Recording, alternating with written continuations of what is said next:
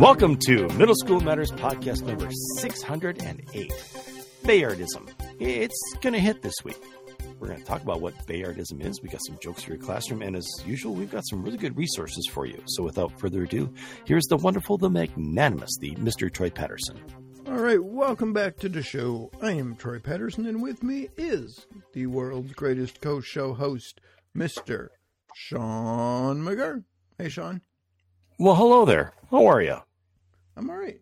You know, I always worry about fumbling through that that, the first part. That just a, there's a lot of words to get right in the right order with all of that good stuff. But at mm-hmm. least it's better than the red ship and the blue ship that collided. Did you hear about those? Uh, a red ship and a blue ship that collided. I did not. Yes. What happened? Yeah, they were marooned. Oh, sure, sure. You know, I share a lot of jokes, and I am willing to let anyone who wants to use my new French Revolution joke. Really? Yes, it's royalty free. Sure, it is. Sure, it is. Yep. Uh, um, I do have some sad news. Oh no! I got kicked out of the coffee club. You did? Yeah. I wore a T-shirt. I gotcha. I gotcha. Yep. I, I got to tell you, this past week that was my favorite joke.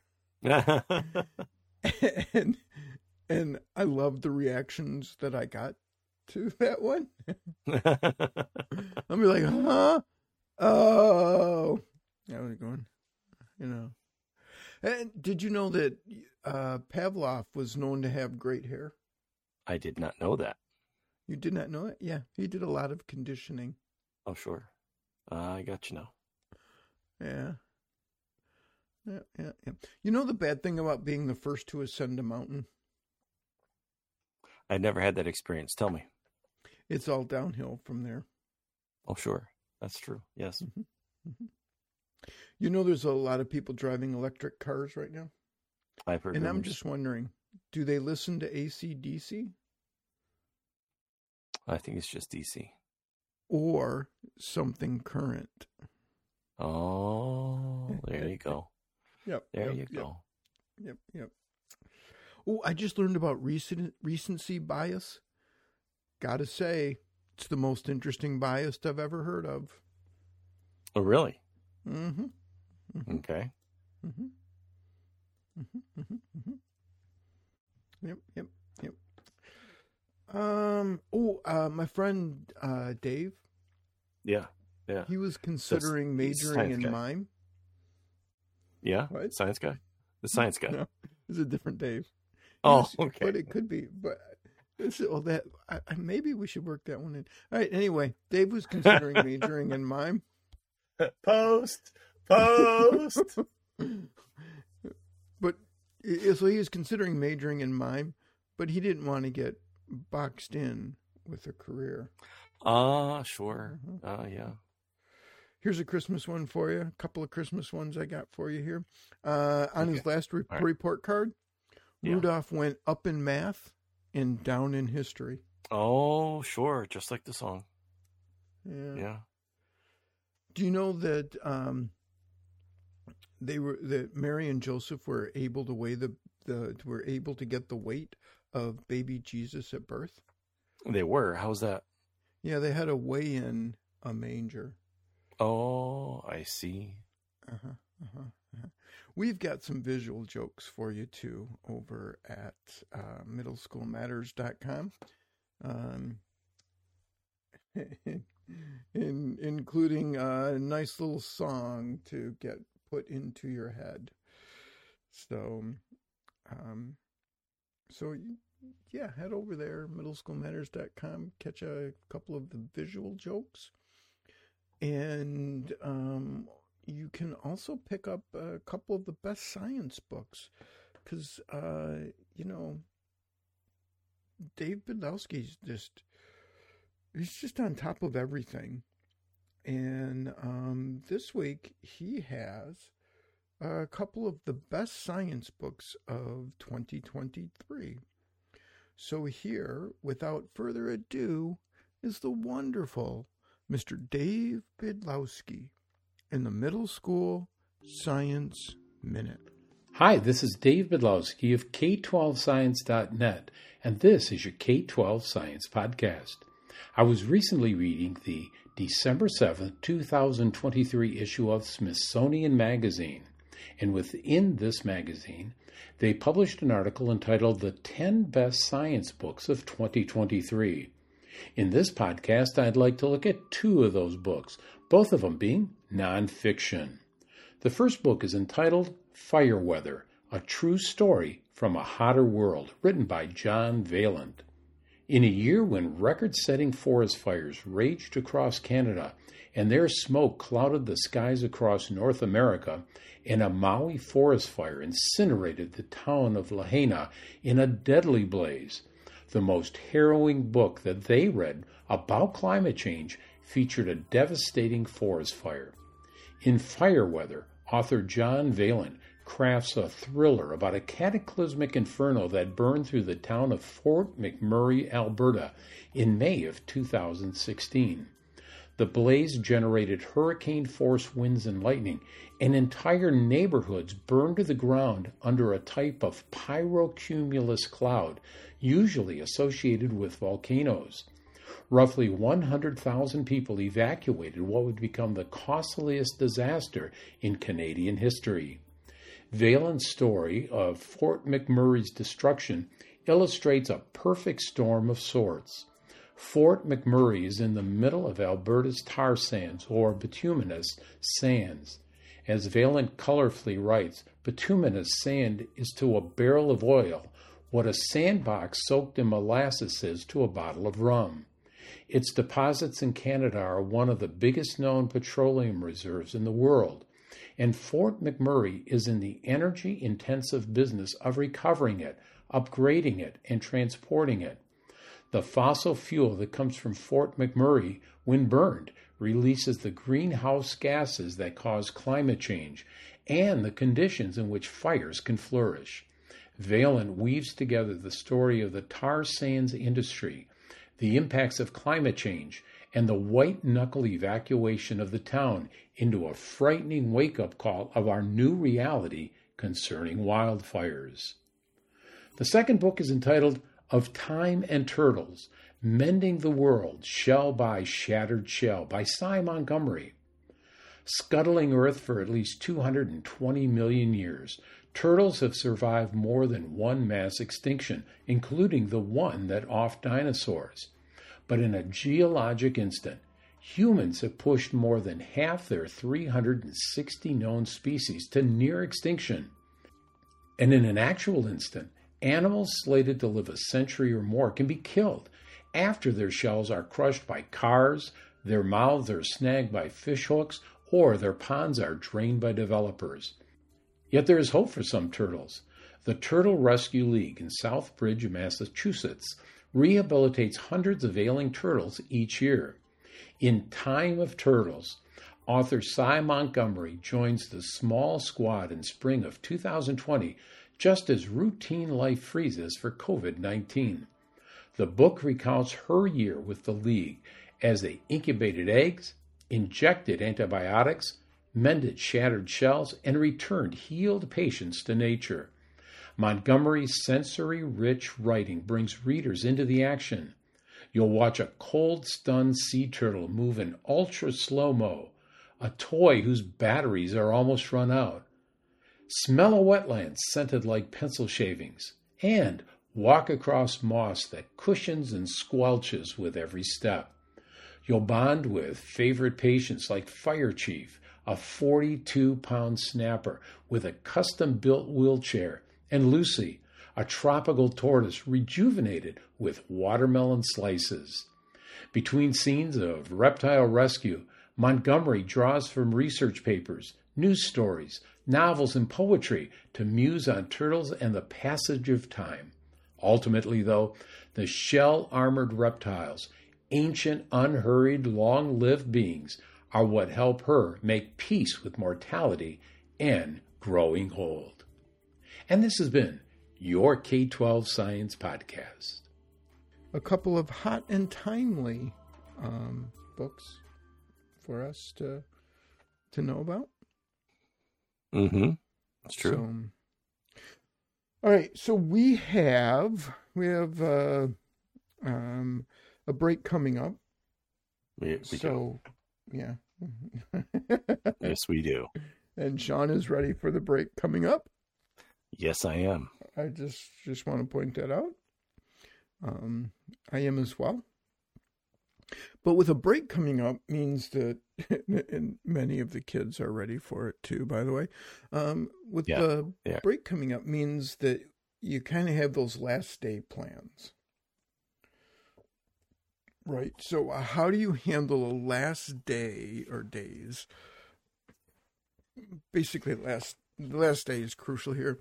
How do you handle that last day before break? Because there's a couple of different ways that I've seen teachers, and a couple of different ways that I've done this as well. So, what is your plan for the last day uh, before the break? Uh, first thing I do is read the room and see how many of my kids are there. That's the first one. That's always the first one. Yep. Yep. The second thing I do is remind the kids that um, they can do all of their work on Moodle, no matter no matter where they are on the face of the earth, as long as they have uh, internet connection or a cell phone, because they can do it Moodle. Yeah, and then um, uh, this year it happens to be on a Friday, and I always tell the kids, and and we have worked this in because I'm, I'm trying to teach them executive functioning, right? So I tell Right. them the, the last full day of every week, we always have a quiz. So I'm not going to change that because I've told them and I don't want to mess that up, right? So we are, we're going to have a quiz, but that's also why I'm going to remind them they can take it anywhere on the face of the earth on a cell phone or their Chromebook with an internet connection. And I'm going to remind them all week long, all week long. And with Google Classroom, I can also then shoot them a, a calendar thing. And they, this week I tried it out and I set it for every day. And every day they'd open their computer and it says, Miss McGar, we have a quiz on Thursday this week. Yes, yes, you do. You have a quiz on Thursday this week. Tuesday, Miss McGar. It says it again. Oh, it does, does it? Okay, all right. Well, just don't forget. Hmm, I won't forget. Wednesday, Miss McGar. this is a little much. yeah, I'm okay with that. Yeah. So I tried it. It worked. Um, uh, I, the kids noticed and they told me. So that's that's all I wanted them to do was to remember we had a quiz on Thursday. Now, ask me if it helped their scores at all. No, no, it didn't. It didn't at all. Zero. It didn't help at all. But they knew they had a quiz, and so there's no one of them could come to me and say I didn't. No, it's not true. Uh, It's, it's not true. You knew. so you you don't get the I never knew. Can't can't say it. And then if they do try to say that, I'll say, "So did you do your calendar at all this week? Like you know, when we start out class, we do the calendaring. Did you do your calendar at all? Yeah, no, no, you didn't. Because if you had, no, no, no, you didn't. you your notification. So, and then if they say no, I didn't, then it's like, well, okay, so who's that's on you. I mean, you you you, got to do the things I ask you to do. So there's, I mean, we're, we're we're slowly building that capacity. This group has a serious problem with that, and we're building that capacity. We know it's not going to be right away. It's going to take this year. We're hoping that next year it picks up because most of the M-STEP in social studies is in eighth grade, and they're going to need whatever they're learning in everything that they're learning in uh, eighth grade to um, do well in that M-STEP. So, um, yeah, that's, so there's a quiz, and then I'm not going to give them something new. I'm going to give them a choice. I'm going to say you can work on your projects, and that's where the attendance thing comes into play. Because if a lot of them are gone, I'm going to say Right. no, we're not going to do that. And then I'll pull out a Blooket. Excuse me. I'll pull out a, a Blooket, and there's several that I like to do. And then always I'll throw in there somewhere. I'll pull up the Blooket on Lithuanian words because I know they haven't studied that, right? And I know that they've not played it because when it comes to like candy wrappers or uh, common logos, company logos. They've all done that, and they do with each other, and they're just trying to rack up free points. But I'll throw this one in there because it gives the kid, you know, who might get you know just a, dumb luck um, chance of doing better than the yeah. kid who's who knows everything already, right? And then it's like, oh, I stand a chance. So I do that. Um, but yeah, I uh, but I also try to keep it academic because um, there are others that you know, hey, it's movie day, but that's gotten out into the community, and parents are like, it's right. movie day, you're not going. We we can watch a movie at home. Um, I'm not going to do that. I'm just going to I'm going to keep it academic. I know that um, kids don't like that part of it, and I know that parents aren't happy with that. But I'm trying to reinforce with them the concept that school is academic and it's important. And um, if I was, oh, I mean, we're not at the point where I can say, all right, your presentation is on that day, so you have to be there to do that presentation. Parents aren't going to do that. They, we have, it's, it. We were talking about this in PD on Friday, and the parents have a very different concept as to what school should be mm-hmm. than what everybody else in the world thinks school should be. Um, one of the teachers did a journal writing prompt as to, you know, what's the purpose of school? And there were some very, very interesting responses. And we're slowly turning the the mindset around. We had a couple of kids that even said, I don't get it. School's for learning, but there's all these yahoos that don't and and they just mess around and yeah, mm-hmm. she gets it. And we're start we're starting to build that capacity to say this is this is a place to learn. This is not the place where you come to socialize, you know, find that boyfriend, girlfriend that's going to be temporary anyway, but we know you think is the one forever. Um, because that's happening now earlier and earlier. Like it started uh, about uh, 10 weeks ago. The eighth graders are just nuts right now, and the seventh graders are starting it because they're imitating the eighth graders. The funny part is they really don't know what they're doing. And it's fun to watch.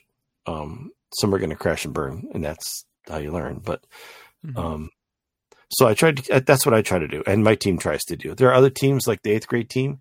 Uh, they've got a group of kids that they know it doesn't matter what they do. Uh, academics is not going to happen. They know that a lot of kids aren't going to show up that day.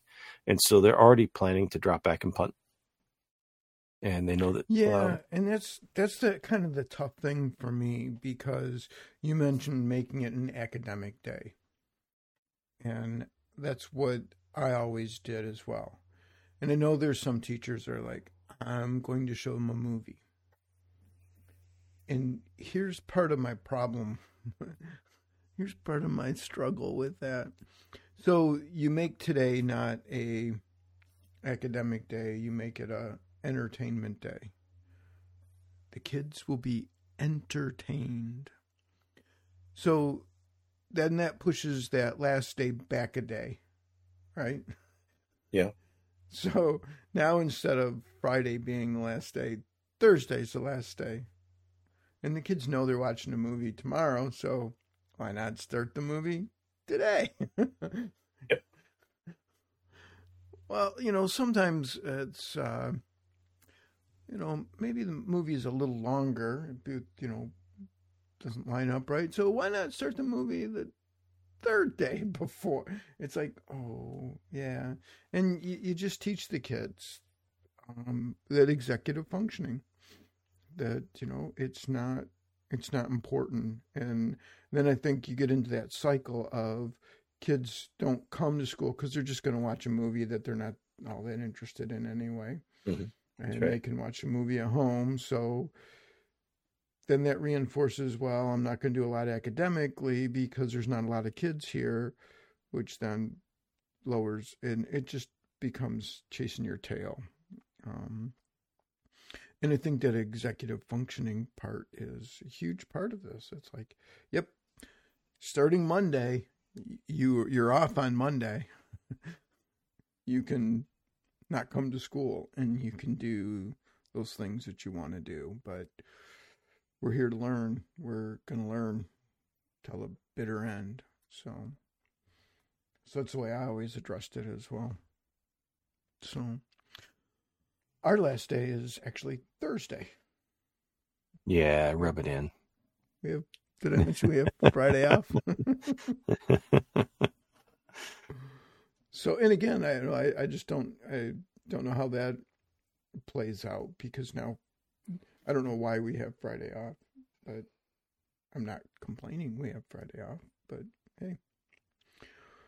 Um, and for us, sometimes it's it becomes vacation time. People add on to vacation time, you know. It's true. Um, Yeah. because they can take a trip and that kind of thing. It becomes a stress. Um. All right. So, one of the things we've we've been talking about AI quite a bit, right?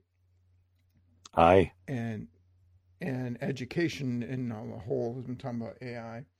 And I thought I would share one of the things that I did with AI this week. Oh, So we did not talk about this on pre-show, so this is brand spanking new for for sure. it is.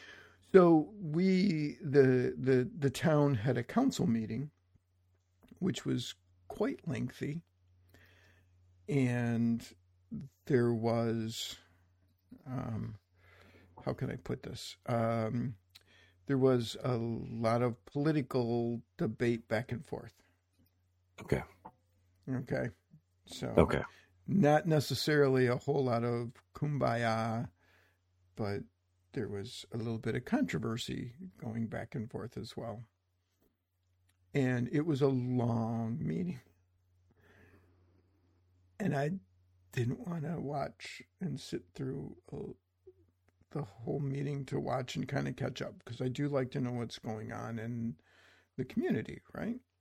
hmm So, um, since it is a public meeting, there's a recording of it, and um, it would seem to me to be fair use to download that recording in order to then use MacWhisper to Oh, so I, I took the video of the meeting, put hmm it into MacWhisper so that now it becomes text.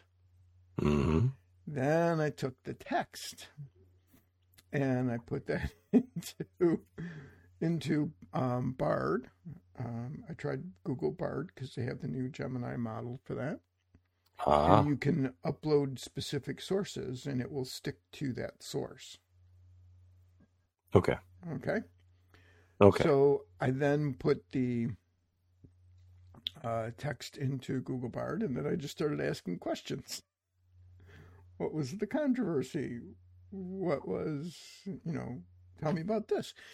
And it's very interesting because it summarizes the controversy. Now, one of them it kind of got wrong, but it also links to the citation. So you can Oh. click on the citation and it goes to that part where it kind of got that from. And then you can see, like, oh, okay, it confused different speakers, basically. Okay. So it had kind of a, I think the summary got off because um, MacWhisper, I just used the free version of MacWhisper, so it didn't necessarily, and I didn't go through and identify speakers, right, which you can do. I just, it's just a pure data dump. Um, but then I was able to ask questions and it jumped right to that section and I could read like the little bit before, a little bit after, because it highlights the citation in that. So I learned a lot about the town meeting without spending four and a half hours watching Hmm. the town meeting. So that was how I used. Um, it was the the workflow that I used. I um, I, I used Firefox Download Helper. Um, Oh, which is an easy way to download videos. And again, this is a this is a public this is a governmental meeting, so I should Right. have the right to download the governmental meeting. Um, and then I used Mac Whisper, which is also free, to Yes. convert the love that. video into text. and then Bard to ask questions with the linking citations so that I could click to the citation and link to it. Mm-hmm. So, so that was my it was one of my AI experiences that I can share this week. Because you know, sometimes eh, I don't do anything that involves PII. I don't do anything that involves student data. Never, never, never. Um, um, so I can share most of the things that that I do because Mhm. it's like write lesson plans for me, or you know, give me some test questions, or that kind of thing. So you know. Um. All right, and then you also said that this week you had um, your school was approved for virtual schooling days. Yeah, uh, we're now. The state of Michigan will, will let us have 15 virtual schooling days if we exhaust our six uh, snow days or active God days, um, or we just don't make count days. So we had one of those uh, a couple weeks ago where students just didn't show up as a way to protest, you know, because school has everything to do with happens in other countries, you know. Yes. So we just don't go to school. Yeah. Okay. So um, we had that happen where we lost a day there, and then we had a uh, a water main bust out by the main road, and then we lost a day there. So we're down to four of our six. We got four left. I don't think with the weather predictions we're getting this year that we are going to have those four, use those four. But now if we do, like last year we did, through acts completely beyond our own hmm ability to deal with.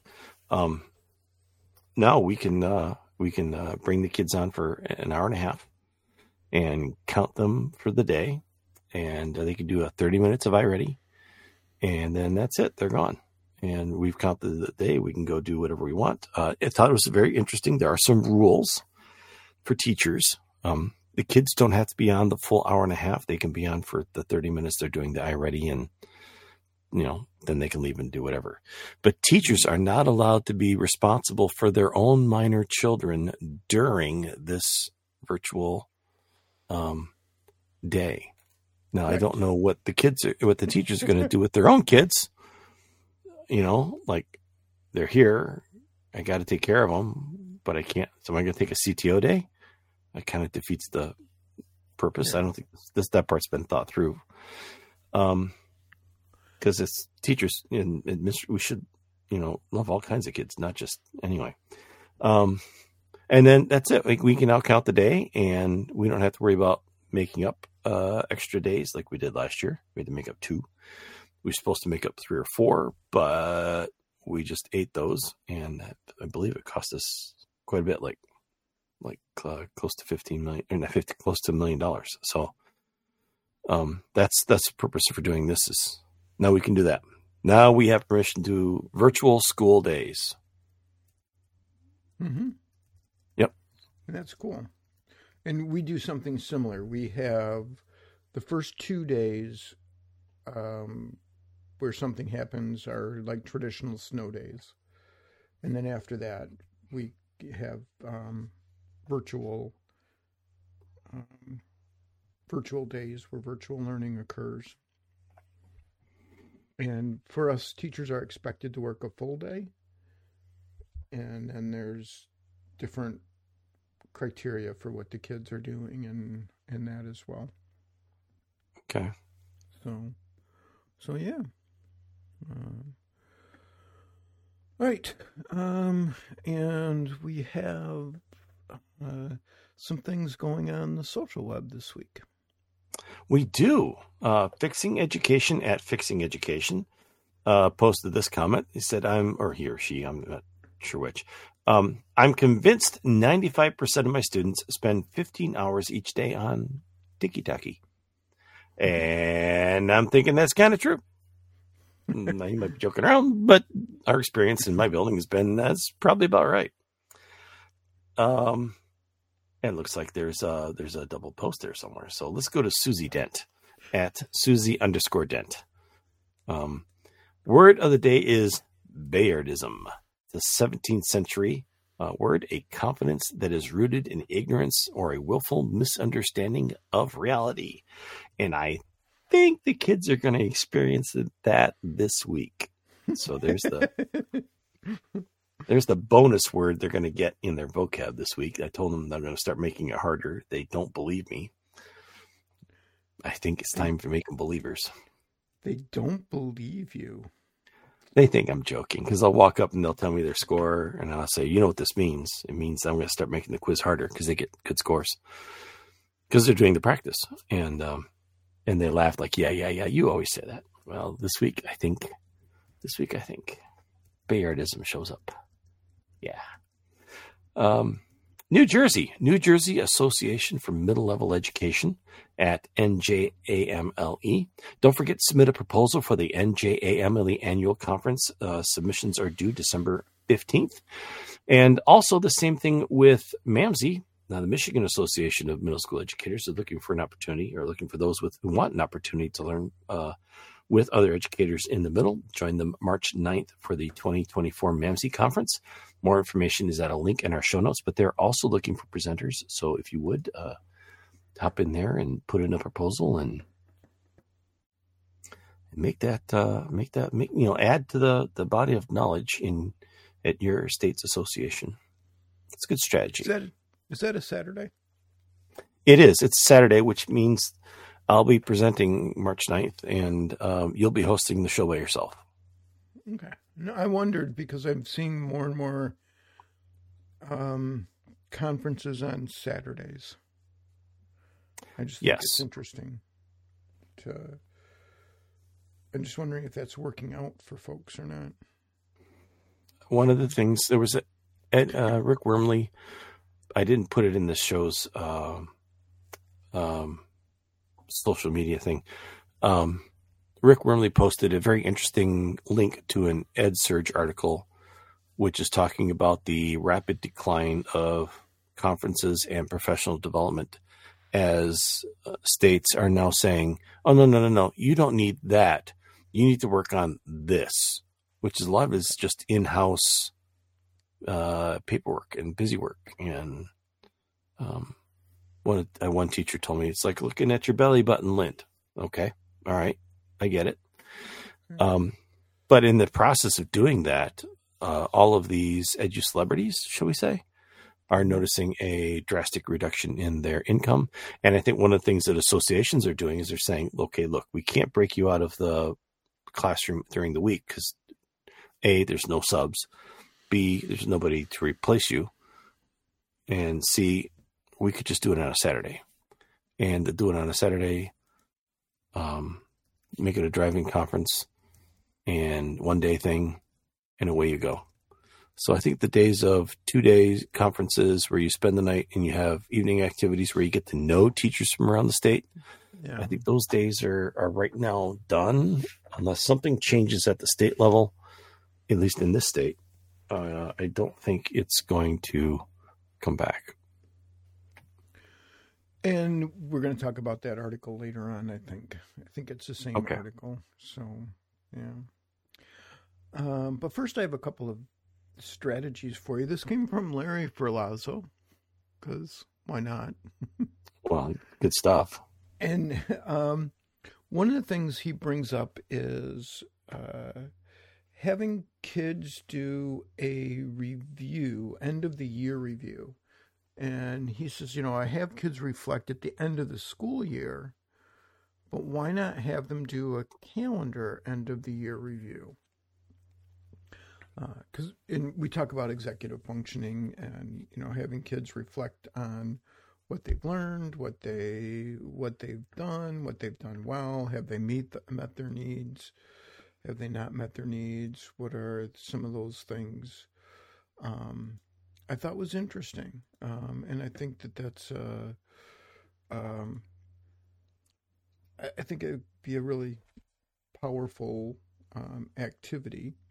Um, obviously, it's getting pretty close this this week, but it might be something good to do. And then that also leads into the the next activity is like, all right, uh, so remember you've got um, New Year's coming up, and New Year's resolutions are a culturally powerful um, thing. Kids are going to hear about it a lot. Um, if you're, you know, really big into resolutions, you know that you shouldn't wait until New Year's to do it. But Yeah. you know, but it is it is a thing, and it's a thing that maybe you can take advantage of, and have kids reflect on. Okay, where are you now? What do you want to do? How do you want to get better? Those things. Um, so, of course, it being uh, Larry Ferlazzo, he has several links um, that can help you out here, um, including seven strategies for highly effective New Year's resolutions, um, 10 step guide for making New Year's resolution from PsyBlog. Uh, making New Year's resolu- making resolutions that stick from NPR, and uh, and and more, and more. Um, you know, the 99U Guide to Habits. Um, he's got lots of links. If you know um, Larry Ferlazzo's stuff, there's just lots Mhm. of uh, links. And there's some YouTube videos as well. So this is something you can throw in your back pocket, especially dealing with some of those executive functioning issues and getting kids ready for that. Um, all right, we've talked about choice boards before, yes. um, right? Yes. and um, and uh, over at Shake Up Learning, which is Kasey Bell, um, her site, uh, she has several different resources that you can use. Some of them are paid, and some of them are free. Um, but if you are looking for choice boards and some choice board examples, um, she's got some here, and she's got some that can give you ideas on how to make them, um, different tools that you can use for them, and and all of that. Um, have you used much of Kasey Bell's work from Shake Up Learning? I have not. Yeah, I haven't either. She's got a lot of stuff, and there's there's a lot of it that that looks that looks really good, and there's a lot of it that I think is uh, very beneficial. So, and she is one of those edu celebrity people, Ooh. you know, and and like I said, she's got free stuff, she's got paid stuff. Um, take a look at it, figure out what's useful for you and what's good for you. Um, and, you know, kind of go from there. But there are some things that are available for you. All right. Um, bookmarking. How do you handle bookmarking these days, Shawn? You know full well that I, I do not have the fancy bookmark manager that you do. I mean, I do, I just don't use it. But it's very I didn't say interesting. You have it. It's just you don't use I it. I just don't use it. Yeah. Um, I like running a thousand tabs across the top of my screen, um, Sure. Most of which I shouldn't bookmark anyway because I, I really they're not they don't qualify at the bookmark level. Mhm. That's so that's kind of how I do it because then when I restart my machine and the bookmarks are gone, it's it's no big deal.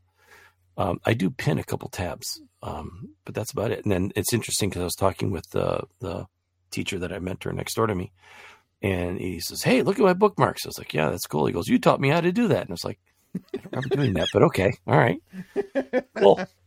Um, and I almost, but I didn't. I should have told him about um, some of the things that you do to bookmark because you've got some really cool bookmarking strategies and uh, do we dare say apps? Is that the right word for it? Yeah, uh, well, it's uh, it's a web-based app, has extensions and that. But one of the reasons that I brought this up is um, because I came across um, um, managing your bookmarks of um, from um, uh, from good old Ryan over at Educate Me. Um, and he posted about um, a new bookmark service that he uses called I'm sorry, um, called Raindrop. And um, part of what got me thinking about this is, you know, this is one of those things that I that I do. Um, that's not necessarily directly classroom focused, but it can make your life easier if you if you work through this. So here's the thing: you can bookmark in your browser, which can be fine as long as you only use one browser.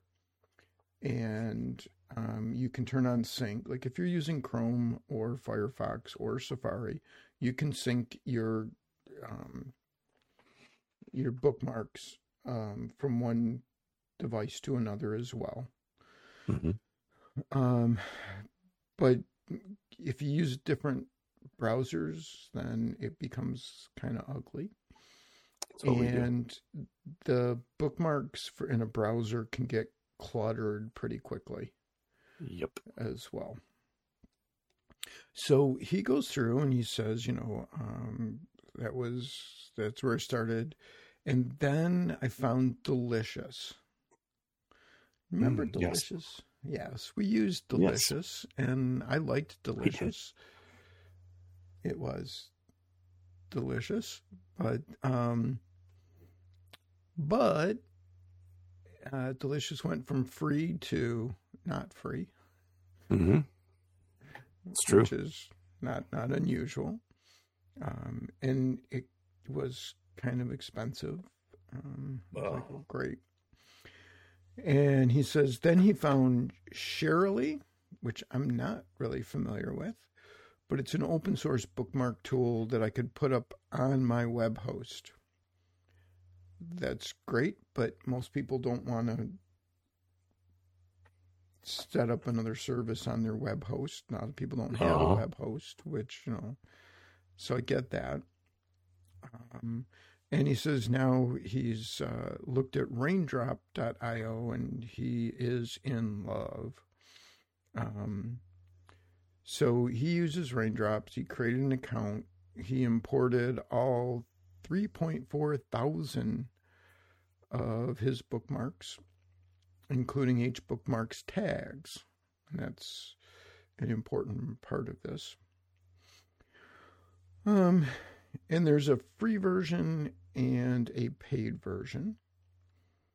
Um, the free version does all of the bookmark, uh, gives you an extension and a JavaScript bookmark bookmarklet, which essentially means that you can use it on an iOS device. That's the oh. the thing with the JavaScript bookmarklet. Um, you can upload PDFs to the repository. The uploads are limited to 100 megabytes per month for the free version. The paid version, um, which he's getting ready to pull the trigger on, is $28 a year.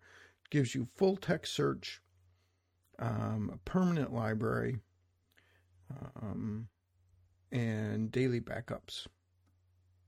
Um, so he's not he's not sure. So it's like, okay, that's that's great. Here's what I use and have been using for quite a while. And this is not actually it's not actually marketed as a bookmarking service. Mm-hmm. Right. But it does bookmarking. It's actually an annotation service. Um, but I use it as a bookmark. It is free. It's open source. Um, they do make their money by um, incorporating a LMS version for schools because they're an academic kind of focused kind of mm-hmm. thing. So if you if you want to embed their service within say Moodle, um, there's a fee for that. Mm-hmm. Um, it's true. Which is which is cool. I understand that. Uh, it makes it super sweet to do to teach kids annotation though, because then it respects groups in Moodle and privacy and all of that good stuff. Um, so I use Hypothesis as a bookmarking tool because I can tag things. Um, you can't put things into bookmark into um, folders, but you can use tags, and then you have the bonus of you can annotate as well um, with your thoughts. You can share them, so you can have a group. You can create a group and invite people to a group, um, which is what I did with, uh, which is what I've done with like my tech coaches or my tech integrators. Um, so that we're all, we can share bookmarks and we can share thoughts back and forth on things as well. Mm-hmm. Um, you can highlight things within the page, and so you're kind of bookmarking that specific. You're not only bookmarking that site, but then you're highlighting different sections. So that's pretty pretty powerful.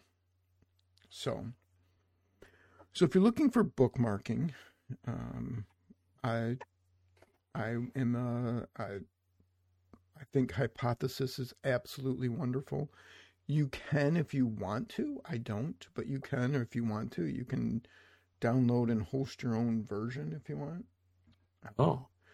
So I don't do that. You can make your um, you can make your bookmarks and annotations public or not. I don't have any public bookmarkings, but you can do that if you want.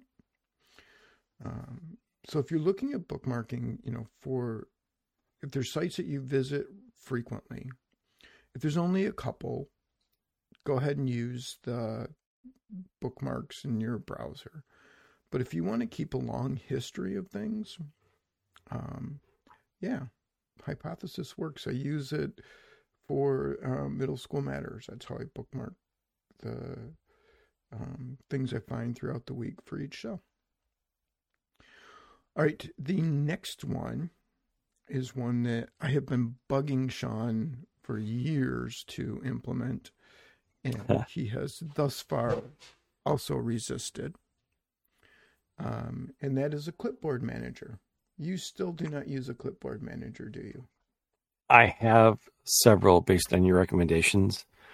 And no, I really don't use a whole lot of clipboard managers, no. So, well, you only need to use one but you should kind of use one. Um, and the uh, and Jason Snell over at Six Colors uh, wrote up mm-hmm. uh, the case for clipboard managers. Um, so I thought I'd throw that one in here too. Uh, once you grok what, once you understand what a clipboard manager can do for you, it's like, oh, how do you not use one? Um, so I'm going to link to that, and then I'm also going to link to the one that I use, um, which is open source and is a reboot of a previous open source menu uh, uh, application that I used for a long time. And somebody stopped developing it, and somebody else picked up the um, the mantle and continued it, and it, it is it's the one that I use. So um, you can head over there. I will tell you that the new version um, is comes from Japan, and the site is written oh. in Japanese. But you can. I have a couple of links here if you uh, that you can follow if you want. All right. Um, Matt over at Ditch That Textbook, Matt Miller over at Ditch That Textbook, has uh, a post on how to create substitute teacher plans in 15 minutes with AI. So, um, if you are looking at doing this, I think I think he has a nice outline. Um, he says the to use Bing Chat, which is now being called Copilot, but oh. you can do this with um, with anything with any of them. And he gives you an example prompt, which I think is handy. Um, and um, a few of the example outlines. So he does uh, a fourth grade class and a 10th grade English um, class. Um, then he says step two use magicschool.ai tools to create activities for each class or subject. Um, and have you used Magic School AI at all?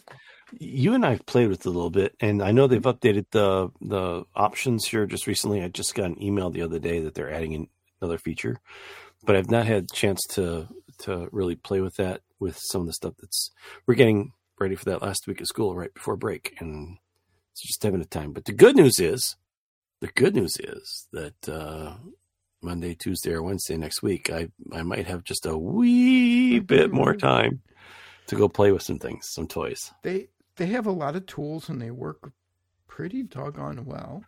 Yeah. And their privacy um their privacy agreement is appropriate. So um, that part's good. They're designed to work just with teachers, not with students. So, you know, you want to know that. Um, and it is currently free. Um, they do have an AI Innovators program, which you can pay for, um, which schools or districts could sign up for. So we'll see how that works out. But it does create some nice plans.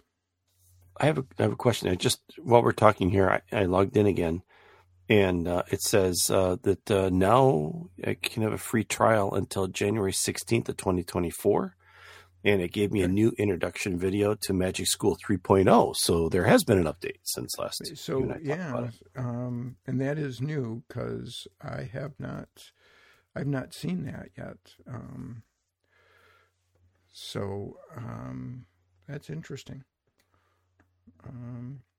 Because it still says sign up for free for me.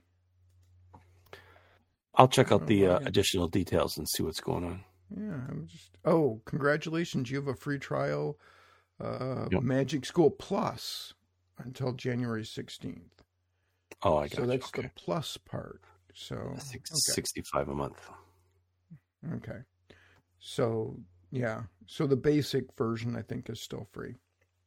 Gotcha. Yes, it looks that way. Okay. And their basic version is pretty good. You get a lot of Yeah. values out of it. I like this stuff. Um, and then step three is copy your plans into Google Doc or Word Doc and send it. Um, so, you know, it's uh, take advantage of some of those things um, as you're going along. All right. Um, you work with a variety of teachers. Do you work with anyone who is uh, teaching Spanish currently?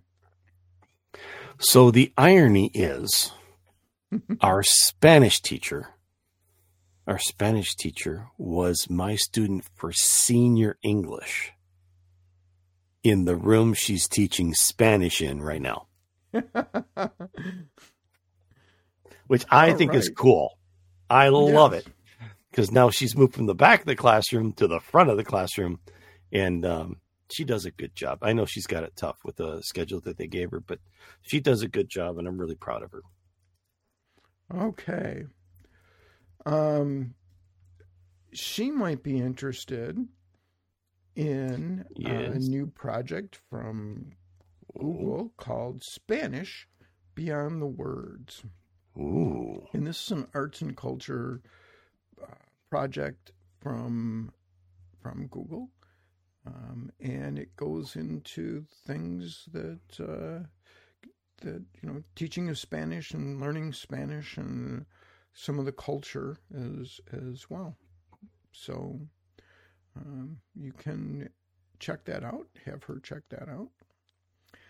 Um, and then we are finally getting to the part, the little section that Rick Wormeli probably linked to. This is from EdSurge, and this is uh, this is all about um, professional development, and the title is "Professional Development is Dying." And it's most evident in my local teacher community. hmm Uh, this is my Michael Paul Ida. and it goes through how the local chapter of the professional development organization held their first in-person conference since the pandemic. Wow.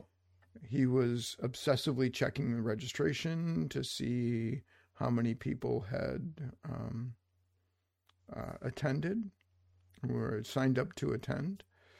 Um, the numbers remained low, uh, embarrassingly low. Uh, he says, You would think after emerging from the pandemic, teachers and educators would be clamoring for the opportunity to engage with one another in person and shared experiences and best practices. Uh, ironically, that seems increasingly far from reality in our classrooms. Um, and it it's uh, it's something that I've kind of seen as as well. Some of the state level conferences don't seem to have the the oomph that they used to have. Um, you know, um, and this is one that was held on uh, a Saturday, um, and it's like they had trouble finding a, an interested venue. I think mm-hmm. probably mm-hmm. in part because venues are realizing that they're not uh, getting a large draw. Yep, that's true. Um, uh, so uh, he says that, um, you know, without us, the local affiliates, there was no source for teacher PD and K 12 mathematics that was run by and for local teachers. Thus, the only PD many re- teachers are receiving are often less than inspiring office offerings put forth by the district. Um, so it's uh, it's an interesting write up about you know what has happened post COVID. Not necessarily that COVID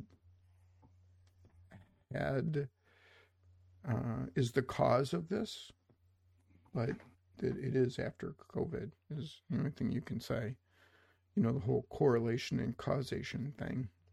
Um, and so he goes on and he says, you know, I, whereas I had once been so eager and proud to be involved with the chapter, I began to flirt with the once unthinkable idea of stepping down from my position due to increasing frustration, feeling leaderless, directionless, irrelevant, and demoralized. Um, I think we've seen that change with a lot of state or local levels where it's getting harder to get people involved and keep them involved. Um, then after the conference, he says, poking my head into the classroom of a few attend- attendees, I saw almost no change in their classroom practice, not even the aspects of their curriculum instruction they went to the conference to improve. Similarly, mm. those who attended larger national conference um, the previous year buzzed with excitement upon their return, only for classroom practices to remain unchanged in the long term. Um, so it becomes an issue of mm. does does does that professional development change um, behavior. Um, all right. Um, we're gonna. Let me just jump in because I have yeah. thought. We talked to Do- we interviewed Dr. Debbie Silver years ago, back mm-hmm. when we first started this podcast, and I think she made a salient point that I think is worth mentioning here again. We were talking about her book, and she says, "Don't do it all. Pick one thing." And maybe that's what's happening here: is people have to pick one thing to change in their classroom mm-hmm. and and and then do it. Right? Don't do everything. Just do one thing, and then later on do another thing. And I think maybe that's because uh, that's what I do. Is I go to a conference, I get a lot of ideas, right? But I but I never do more than one at a time because it just feels overwhelming otherwise. Yeah, I don't know if that's. And, it, and it's really it comes down to um, I remember working with teachers and um, we do different things in different years, right? And I remember right. one of the teachers asking me, and it was like, all right, so we did this thing last year. Are we not supposed to do that anymore? It's like, no, no, no, no. You're supposed to do that thing. You're we we focus on one thing a year so that you can put it in your toolbox, and then we don't have to com- continue developing on that. You you you've got the skill and you can do that, and now we can add another thing to your toolbox. So it was the the whole Yeah. concept of we're not going to do 50,000 things every year. We're going to do we're going to work on one thing a year and then that goes in your toolbox and you got that.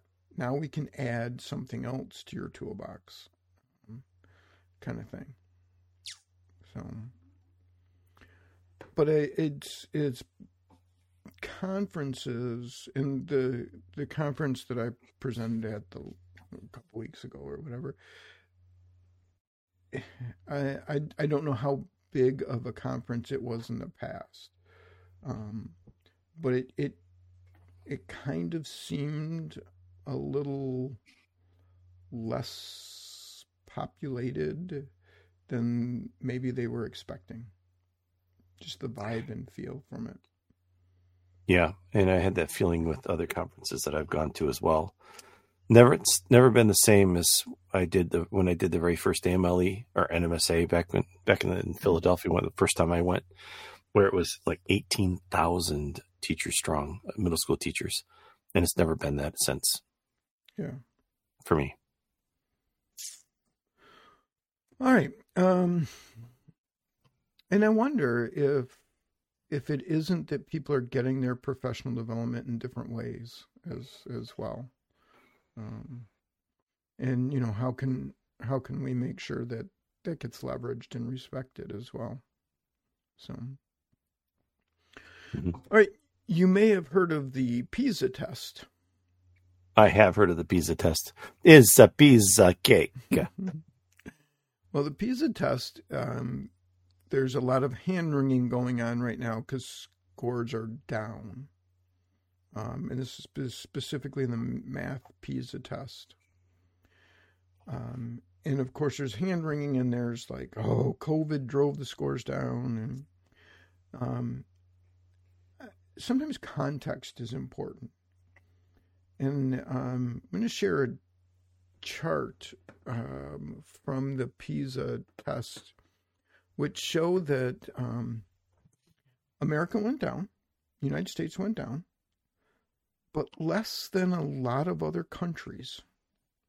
So the loss was really um, um, United Kingdom was the same. Um, Italy was worse. Sweden was worse. Germany worse. Netherlands was worse.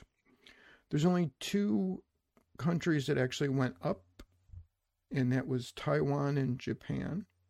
hmm Um, and for those ascribing COVID and shutdowns to um, the PISA test scores going down, might want to note that Japan and Taiwan were much more restrictive than, than the United States was.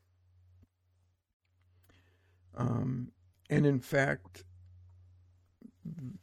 several of the countries that didn't shut down schools, their scores actually went down way more than the United States. So it's different difference in perspective, and um, you know sometimes you got to dig into the data, and you got to watch um, watch with your bias and beliefs getting in the way, and um, you know look at some of the data as you're going through. All right. Um, that is, those notes are, and links to those are all over at middleschoolmatters.com. I do encourage you to uh, check out different bookmarking options, find one that works for you. I will also definitely um, tell you that a clipboard manager is awesome. Uh, and uh, if you copy, if you ever need to copy more than one thing, or you want reference to something, um, man, it can just be a life changing opportunity for you. You know what's more fun though? What's More fun is just retyping it. Yeah. Yes, it's fun. It's a lot for, of fun. for at least for at least one of us. um, so head over to middleschoolmatters.com, pick up all those links, and of course, you we would appreciate it if you'd share with the um, with the teacher down the hall, with friends and colleagues. Um, catch it on your podcast catcher of your choice.